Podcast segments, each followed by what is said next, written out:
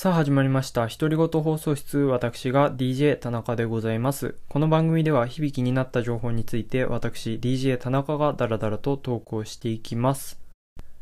ということで、皆さんいかがお過ごしでしょうか？あの、最近ふと DJ の意味が気になりまして、まあ調べてみたんですよ。っていうのも、まあ一応ね、僕名前が DJ 田中なんで、まあ、もし DJ 本来の仕事をしてなかったら、この名前を名乗る資格がないというかね、なんか数十年後とか、まあそん、それぐらいまでやってるか知らないですけど、まあその時にね、DJ って言ってるけど、DJ の仕事をしてなくないみたいな言われたら嫌だなと思って。なんでまあ調べてみたんですけど、皆さん DJ って何の略か知ってますか？あの僕、恥ずかしながらね、自分で名乗っておきながら知らなかったんですよ。まあなんとなくなんかその、パーティーで曲選んでるみたいなイメージあるんですけど、調べてみたらですね、えーディスクジョッキーっていうのを略して DJ と呼ぶみたいです。まあ、ジョッキーって聞くとね、馬の騎手っていうイメージあるかなと思うんですけど、まあ大体そこと近くて、まあ操作する人っていうのが本来の意味みたいです。なんでまあディスクのジョッキー、操作する、操る人、でそこからまあラジオ番組などで曲を選曲する人のことを DJ と呼ぶらしいです。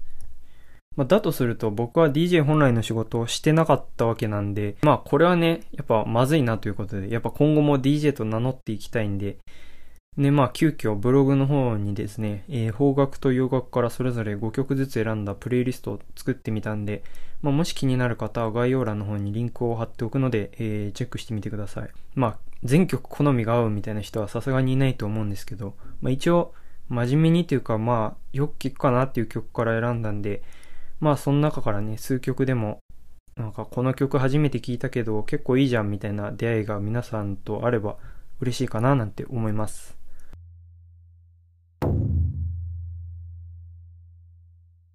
ということでですね、えー、まあ今回はちょっと打って変わって真面目なテーマというか、えー、まあタイトルにもあるんですけれども、DJ 田中と学ぶ日本の災害史ということで、えー、日本の災害の歴史について語っていきたいと思うんですけれども、まあ日本といえばね、皆さんもご存知かと思いますけれども、世界有数の災害大国ということで、地震に津波、台風に噴火、まああとは干ばつや例外なんかによる不作。これはまあその今でもあるかなとは思うんですけど、昔はまあそれが深刻な食料不足につながって、多くの人が上によって死んでしまう飢饉なんかもあったみたいです。で、まあそういうね、昔から良くも悪くもというか、まあ悪い方が多いかなと思いますけど、まあ災害と縁のある場所に私たちは住んでいるわけですね。で、最近はというか、まあ特にここ数年なんかはね、南海トラフ地震が今後数十年以内に起こるんじゃないかとか、あとはまあ富士山がそろそろ噴火するんじゃないかみたいなことが言われてますけど、僕もね、やっぱそういった話はよく聞いてたんで、まあある程度のことは起こってもおかしくはない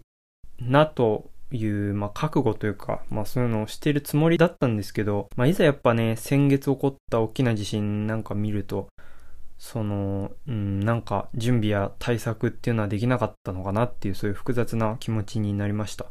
で、そこでですね、今回、あのー思ったわけですよ。今までやっぱ何度もね、大きな災害に見舞われてきたであろう日本の歴史から何か得られる教訓や先人の知恵はないのかと思いまして、えーそれでですね、まあ、今回こういうテーマにしました。で、まあ、これを話そうと思った当初はですね、自分でいろいろと調べて皆さんにレクチャーする形にしようかなと思ってたんですけど、やっぱ僕はね、その災害の専門家でも何でもない普通の一般人なんで、中途半端な情報を伝えるのは良くないなと思いまして、で、まあどうしようかななんて悩んでたんですけど、そしたらですね、まあまさかの僕が知りたかったというか、まあ皆さんに伝えたかったことがもうほぼ全て書いてある本を見つけまして、えーそれがですね、日本の歴史学者である磯田道文さんの天才から日本史を読み直すという本なんですけど、まあ天の災害と書いて天才ですね。で、もう正直ね、ここまで長々と話しておいてあれなんですけど、もうこの本を読んでもらえれば、もう今回僕が皆さんに伝えたかった情報というか、そういうことはね、もうほとんど書かれています。なんでまあ、防災意識の高いリスナーの皆さんはね、ぜひこの本を読んでいただけたらなと思います。概要欄の方にまあ本のタイトルは載せておくんで、まあ気になった方はぜひチェックしてみてください。もうなんか結論出ちゃったみたいなとこありますけど、もうここで終わってもいいんですけど、やっぱね、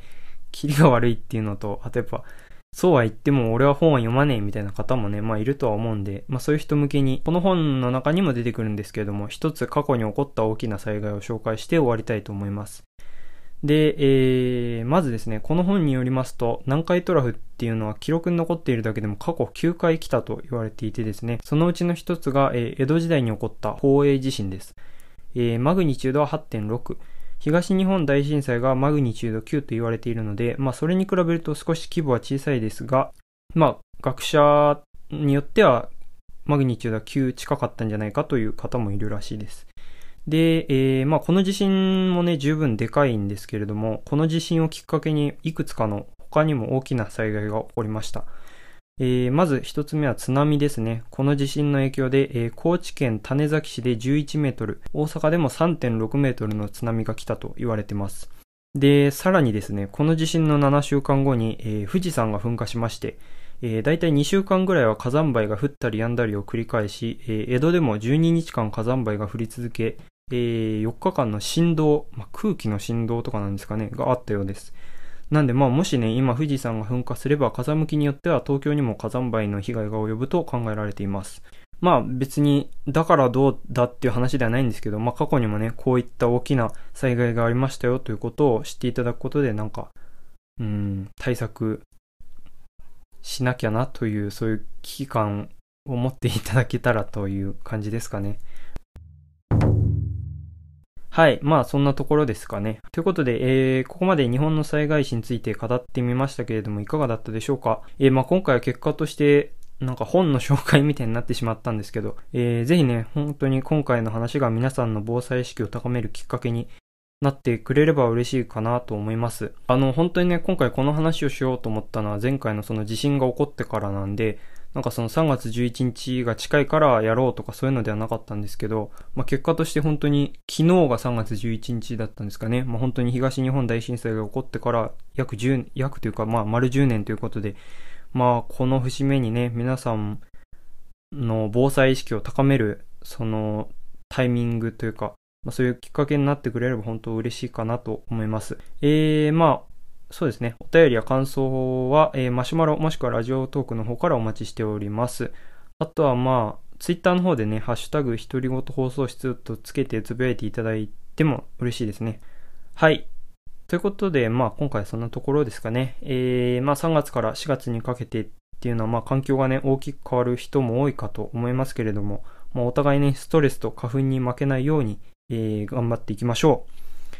ということで、ここまで DJ 田中がお送りしました。また次回お会いしましょう。